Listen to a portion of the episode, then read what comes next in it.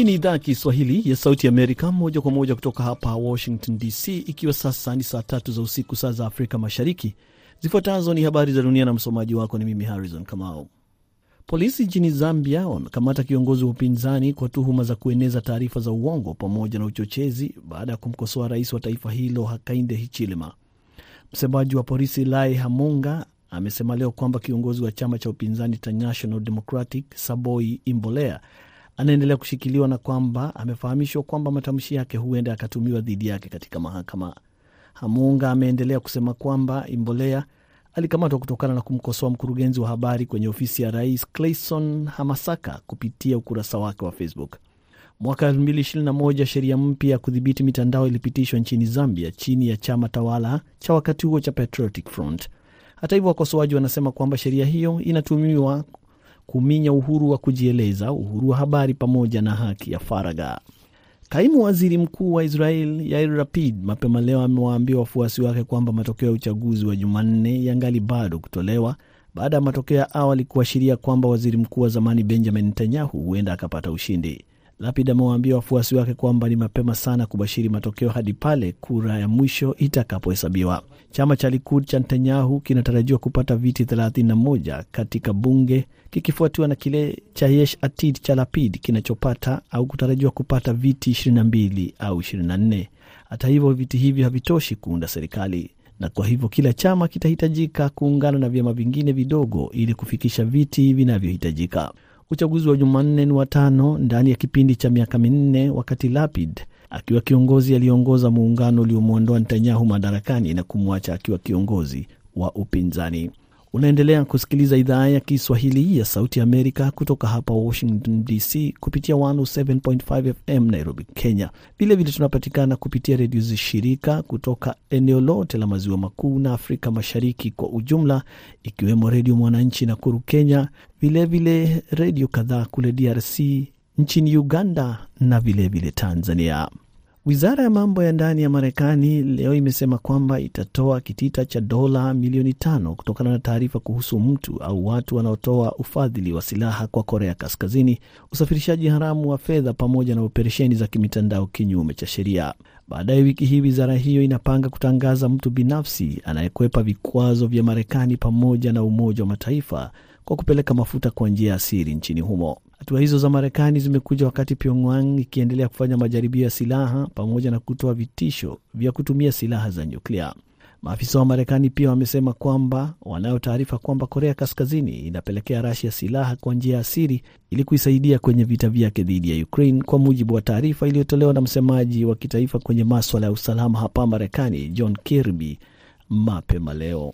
Wapiga mbizi nchini India leo wameendelea kusaka miili ya watu ambayo haikupatikana baada ya mkasa wa mwishoni mwa wiki wa kuporomoka kwa daraja katika jimbo la Gujarat, wakati uchunguzi ikiendelea ili kubaini kilichopelekea tukio hilo lililoua watu 135 waliothibitishwa kufikia sasa.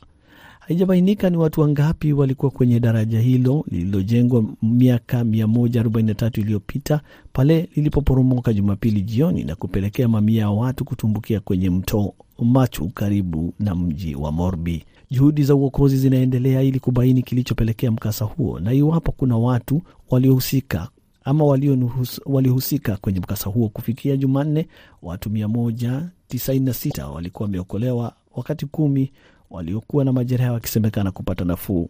Polisi wamezuilia watu tisa wakiwemo mameneja wa kampuni inayosimamia daraja hilo ya Oreva Group. Wizara ya mambo ya ndani ya Marekani leo imesema kwamba itatoa kitita cha dola milioni tano kutokana na taarifa kuhusu mtu au watu wanaofikiriwa kufadhili silaha kwa kule Korea Kaskazini, usafirishaji haramu wa fedha pamoja na operesheni za kimitandao kinyume cha sheria. Baadaye wiki hii wizara hiyo inapanga kutangaza mtu binafsi anayekwepa vikwazo vya Marekani na Umoja wa Mataifa kuelekea nchini humo.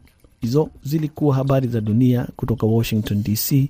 Jina langu Harrison Kamau, napokukaribisha kuingia kwenye kipindi cha Kwa Undani.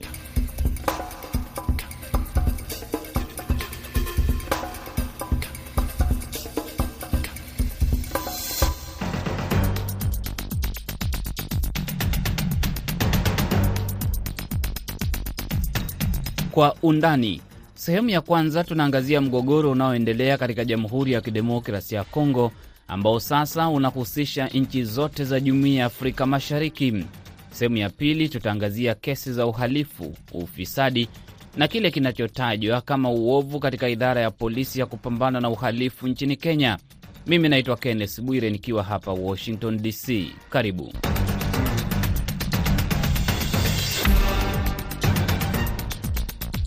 Msikilizaji, Jamhuri ya Kidemokrasi ya Kongo, nchi changa zaidi katika Jumuiya ya Afrika Mashariki, lakini kubwa zaidi kwa upana wake, idadi ya watu na yenye rasilimali nyingi, inakabiliwa na mgogoro wa kiusalama ambao sasa unatishia uhusiano wa kidiplomasia kati ya nchi wanachama katika jumuiya hiyo.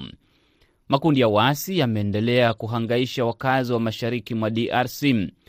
Kundi la waasi la M23 limeendelea kupigana na wanajeshi wa serikali ya DRC. Serikali ya Kinshasa imesema hakuna nafasi ya mazungumzo. Maandamano yameendelea kushutumu Rwanda kwa kuhusika na mgogoro ndani ya DRC, madai ambayo Rwanda inakanusha. Uganda pia imetajwa. Mikataba ya awali ya kumaliza vita inaonekana imekosa kurejesha utulivu. Majirani wa DRC, Rwanda na Uganda, wanatajwa sana katika vita hivyo, wakidaiwa kuhusika moja kwa moja kuongeza mapigano badala ya kusuluhisha, japo wanakanusha kabisa shutuma dhidi yao. Jumuiya ya Afrika Mashariki imekubaliana kutuma jeshi la pamoja DRC kupambana na makundi hayo ya waasi, lakini kati ya viongozi wa jumuiya, hasa viongozi wa muda mrefu Yoweri Museveni wa Uganda na Paul Kagame wa Rwanda, wanashutumiwa kuwasha moto wa mapigano zaidi. Diplomasia kati ya DRC na Rwanda imeingia katika matatizo. Viongozi wa DRC na Rwanda wanajibizana, huku wakisema wameimarisha usalama mpakani na tayari kwa mapigano. Kenya inatayarisha jeshi lake kuingia DRC kutoa msaada, lakini je, raia wa DRC watapata amani ambayo wametafuta kwa miaka mingi? Nixon Katembo ni msomi wa maswala ya Jamhuri ya Kidemokrasi ya Kongo. Amefanya utafiti wa muda mrefu na kuandika kuhusu DRC. Yupo kwa laini ya simu kutoka Johannesburg, Afrika Kusini. Nick, mgogoro wa DRC tuite mgogoro wa DRC kwa sababu upo ndani ya DRC. DRC yenyewe inasema si mgogoro wake, ni mgogoro wa majirani, kwamba majirani ndio wanaichokoza, lakini haina matatizo yoyote ya ndani. Lakini majirani wa DRC wanasema kinachoendelea DRC ni matatizo ya ndani ambayo yanataka suluhisho la ndani. Umesoma na kuchambua na unaelewa DRC na majirani wake, ni matatizo ya ndani ama ni matatizo ya majirani kuisumbua DRC? Mgogoro wa DRC una sura tofauti. Upande mmoja unaendelea kushikilia wawe majirani wa DRC au serikali ya DRC yenyewe, lakini ningependa kutaja kwamba tangu mwaka elfu moja mia tisa tisini na sita wakati wakimbizi wa Rwanda wanakimbia huko DRC na uasi wa Laurent Kabila ukaingia, alafu baadaye DRC ikakumbwa na mgogoro hadi kufikia sasa. Uh, uasi wa ndani umekuwa ukijitokeza uki, aidha ukiungwa mkono na majirani wa DRC. Kwa mfano haswa Rwanda na Uganda zimehusika moja kwa moja. Nakumbuka mwaka tisini na nane waligombana huko Kisangani. Jambo la pili ni uhafifu wa uongozi ndani ya DRC kwa maana kuwa DRC haijapata kiongozi ambaye anaweka maslahi ya raia wa nchi hiyo kipa, anaipa maslahi ya raia wa nchi hiyo kipaumbele na kuhakikisha kwamba uongozi unakidhi mahitaji ya maisha ya watu wa DRC. Jambo la tatu linahusisha mwingiliano na siasa za kimataifa. Hapa ni kwa maana kuwa itikadi, maslahi ya nchi za magharibi ndani ya DRC na kutokana na utajiri wake. Mgogoro huu wa sasa un, unaonyesha dhahiri kuwa kuna mwingiliano uh, kati ya masuala haya ambayo nimeweza kuyazungumzia. Kwanza majirani wa DRC Rwanda moja kwa moja kuingilia ndani kwa kuwaunga mkono waasi wa M23, swala ambalo Rwanda imekuwa ikikanusha, lakini ukiwauliza na kufanya utafiti na kuuliza uh, walioko kwenye kwenye uwanja wa mapigano wana wamehakikisha hilo. Hata kuna wale ambao wako ndani ya serikali ya Rwanda na wako ndani ya Rwanda wamethibitisha hilo, pamoja na kuwa uh, wachambuzi ama watafiti wa Umoja wa Mataifa wamehakikisha kwamba Rwanda inahusika moja kwa moja na mgogoro huu. Sasa hayo kusema kwamba ni mgogoro wa DRC uh, ambao unahusisha majirani haitoshi. DRC imekuwa ndani ya mgogoro tangu kupa, kujipatia uhuru wake miaka eh, uh, wa elfu moja mia tisa sitini. Nakumbuka kwamba aliyekuwa waziri mkuu wa nchi hiyo Patrice Lumumba aliuliwa uh, katika hali tatanishi uh, ambayo iliwahusisha Ubelgiji pamoja na Marekani, CIA. Rwanda inaposhutumiwa kwamba ndiyo inaunga mkono waasi wa M ishirini na tatu, masilahi gani? Inatafuta nini ndipo iwaunge waasi katika nchi nyingine, ndiyo hiyo nchi ianze kunung'unika kwamba mgogoro wetu huu unasababishwa na jirani ambaye ni Rwanda?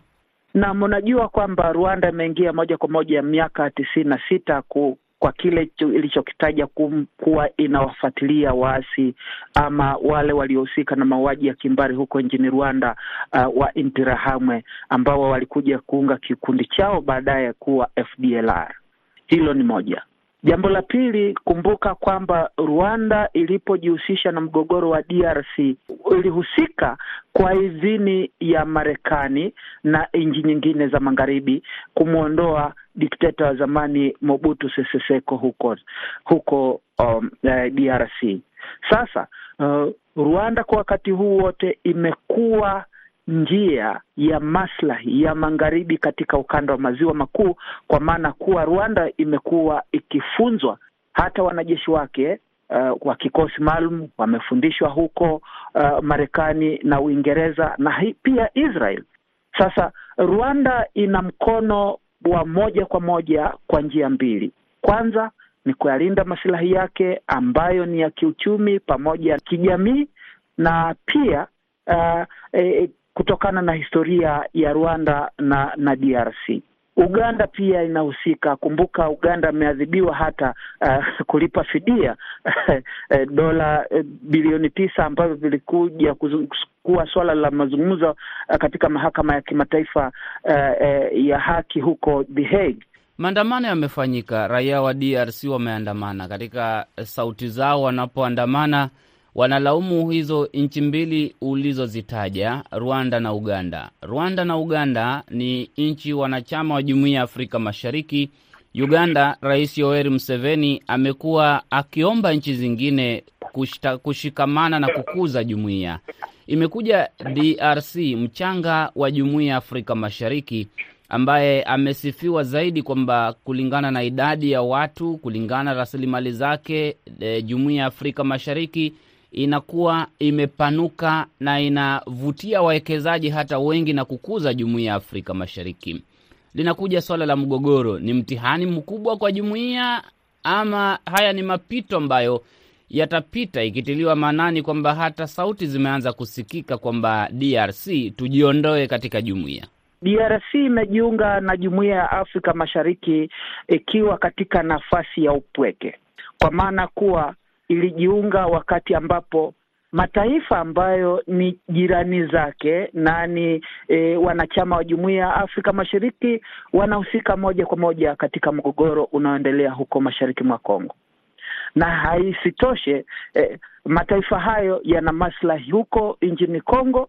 Sasa raia ukiwasikia wanalalamika kwamba wangejiondoa uh, kwenye jumuiya hii ya Afrika Mashariki ni kule kutokana na uingiliaji wa moja kwa moja ambao wamekuwa wakiuona na wanaona kwamba hawapati faida yoyote kutoka umoja huo. Lakini kwa upande mwingine, mataifa pia ya jumuiya ya Afrika Mashariki haswa yenye viwanda zaidi inaitazama DRC kuwa soko kubwa ya kuweza kuendelesha eh, uchumi zake na kuweza ku, kuuza bidhaa zake eh, kutoka mataifa haya haitazame DRC kuwa uh, uh, mshirika uh, katika maendeleo ya jumuiya hiyo, ila imeipata kuwa soko. Umetaja mchakato wa kuleta amani wa jumuiya ya Afrika Mashariki, juhudi za hivi punde kwamba jeshi la pamoja litumwe mashariki mwa DRC kupambana sio tu na M23, kundi kuu ambalo linasumbua zaidi kwa wakati huu, lakini makundi yote ya waasi zaidi ya mia moja mashariki mwa nchi hiyo. Upo mkataba wa Angola, yapo mazungumzo yalifanyika kati ya Kagame, Tshisekedi na rais wa Ufaransa Macron.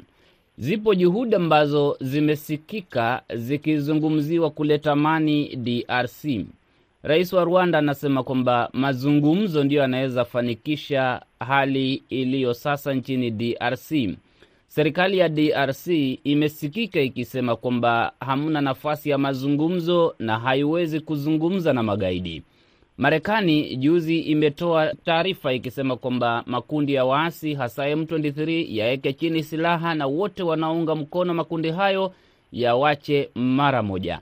Kenya inajitayarisha kutuma kikosi cha jumuiya ya Afrika Mashariki nchini DRC. Burundi wamo DRC tayari wanatafuta kundi la Red Tabara. Uganda wamo DRC wanatafuta kundi la Allied Democratic Forces ADF. Hizi juhudi zote ambazo zinaendelea, Nixon, mazungumzo pamoja na kujitayarisha kijeshi, lipi ambalo linaweza kafanikiwa DRC?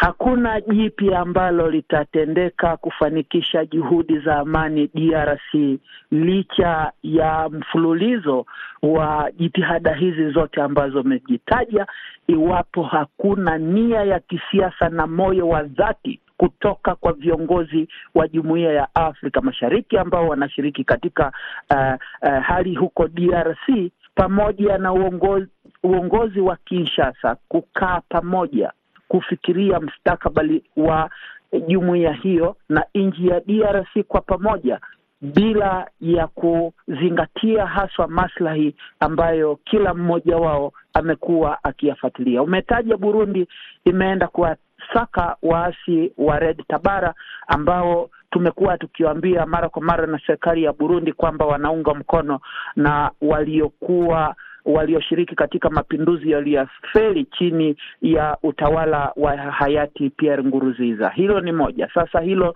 ni tatizo. Jambo la pili, umetaja ADF. ADF imekuwa Kongo kwa takriban miaka eh, karibuni ishirini eh, na, na na tano sasa. Sasa imekuwaje Uganda ikashindwa kukabiliana na waasi hawa licha ya kuwa Uganda imefanya operesheni za kutosha ikishirikiana na jeshi la Kongo uh, huko mashariki mwa Kongo pamoja na kuunga vikundi vya waasi eh, mbalimbali tangu mwaka elfu moja mia tisa tisini na sita ikiwemo RCD Kisangani, ikiwemo UPC ya Thomas, Thomas Lubanga, ikiwemo MLC ya Jean Pierre Bemba. Uganda ilihusika moja kwa moja.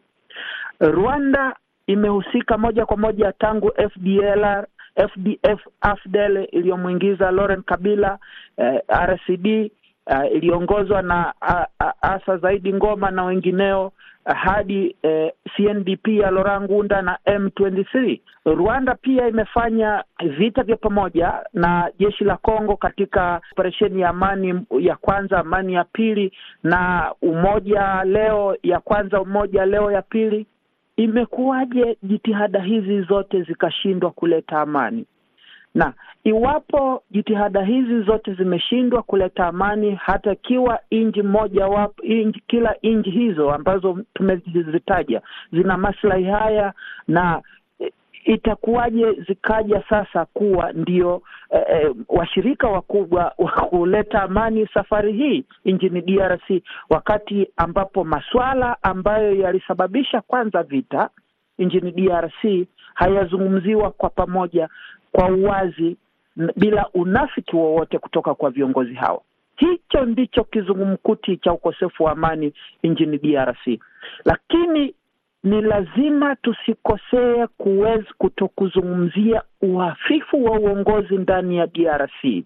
Viongozi wamekuwa mbioni kujitajirisha bila kuzingatia maslahi ya wananchi, kuliweka taifa mbele na kuhakikisha kwamba wanatumikia nchi yao kwa moyo mkunjufu na moyo wa uzalendo kwa ajili ya kujenga taifa lao. Ikiwa haya mambo yote hayatazingatiwa, amani DRC itasalia kuwa historia. Manake hata jeshi la jumuiya linalokwenda huko na shinikizo la Marekani kwamba mchakato wa Nairobi uzingatiwe na kwamba yaheshimiwe makubaliano ya Angola, hayo yote huenda hamna lolote ambalo tunaweza tukatarajia. Itambulia patupu. Kumbuka, kumekuwa na mazungumzo kadha wa kadha, hata mimi um, mazungumzo mengine siwezi kuyakumbuka. Kulikuwa nchini Afrika Kusini, kulikuwa mazungumzo ya Sun City, kulikuwa mazungumzo yaliyoongozwa na hayati Ketumile Masire wa Botswana.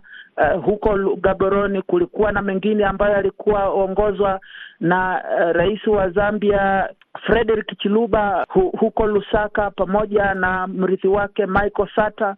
Uh, kumekuwa na mazungumzo huko Nairobi na kumekuwa na mazungumzo huko Ethiopia Addis Ababa. Mazungumzo haya yote yameishia kwa mikataba tofauti. Rwanda sasa hivi inachukuliwa kama polisi wa Afrika kwa maana kuwa ndiyo sasa e, e, inaendesha ama inalinda maslahi ya Ufaransa katika bara la Afrika. Rwanda ilikuwa na tofauti za kidiplomasia na Ufaransa kutokana na ushirika wake katika uh, mauaji ya ya kimbari ya ya mwaka tisini na nne, lakini ilivyobadilika diplomasia kati ya Rwanda na na na Ufaransa ilimfanya aliyekuwa waziri wa masuala ya nje ya nje wa nchi hiyo Louise Mushikiwabo kuwa sasa ndiye katibu wa jumuiya ya mataifa yanayozungumza lugha ya Kifaransa ama Francophonie kama wanavyotaja wenyewe. Kwa mantiki hiyo, Rwanda sasa imetuma vikosi vyake huko Msumbiji, ambako kampuni ya Ufaransa ya Total ina maslahi huko na imewekeza mabilioni ya dola kwa ajili ya gesi ya huko Msumbiji.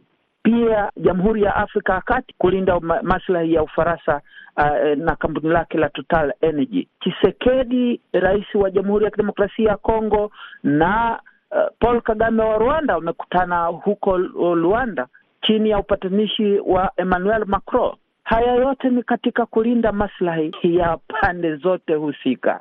Sasa ikiwa haya hayatazungumziwa wazi basi DRC itaendelea kuwa katika hali hii ya mgogoro. Ni Nixon Katembo, msomi na mtafiti kuhusu siasa na mgogoro wa Jamhuri ya Kidemokrasia ya Kongo na nchi jirani, akikamilisha sehemu ya kwanza ya Kwa Undani. Nachukua mapumziko ya muda mfupi, na rejea na sehemu ya pili.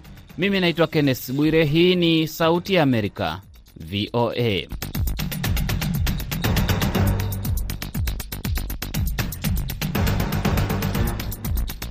Karibu katika sehemu ya pili ya Kwa Undani. Waandishi wetu wa Nairobi, Huba Abdi na Kennedy Wandera, wameandaa ripoti ifuatayo inayoangazia mabadiliko katika idara ya polisi ya kupambana na uhalifu baada ya kuripotiwa kwamba polisi hao wanahusika na mauaji ya watu. Ripoti yao pia inaangazia hatua ya kufuta mashtaka ya ufisadi kwa baadhi ya watuhumiwa. Maswali magumu yanazidi kuulizwa kufuatia uamuzi huo kuondoa mashtaka dhidi ya waziri wa utumishi wa umma na jinsia Aisha Jumwa na hata nia ya kuondoa mashtaka dhidi ya naibu rais wa Kenya Rigathi Gachagua. Kuhusu mashtaka yanayomkabili waziri Aisha Jumwa, mkurugenzi wa mashtaka ya umma chini ya kifungu cha 87a cha taratibu za sheria inayohusu makosa ya ufisadi, wiki chache zilizopita ameondoa kesi ya ufisadi dhidi yake kwa kukosa ushahidi wa kutosha.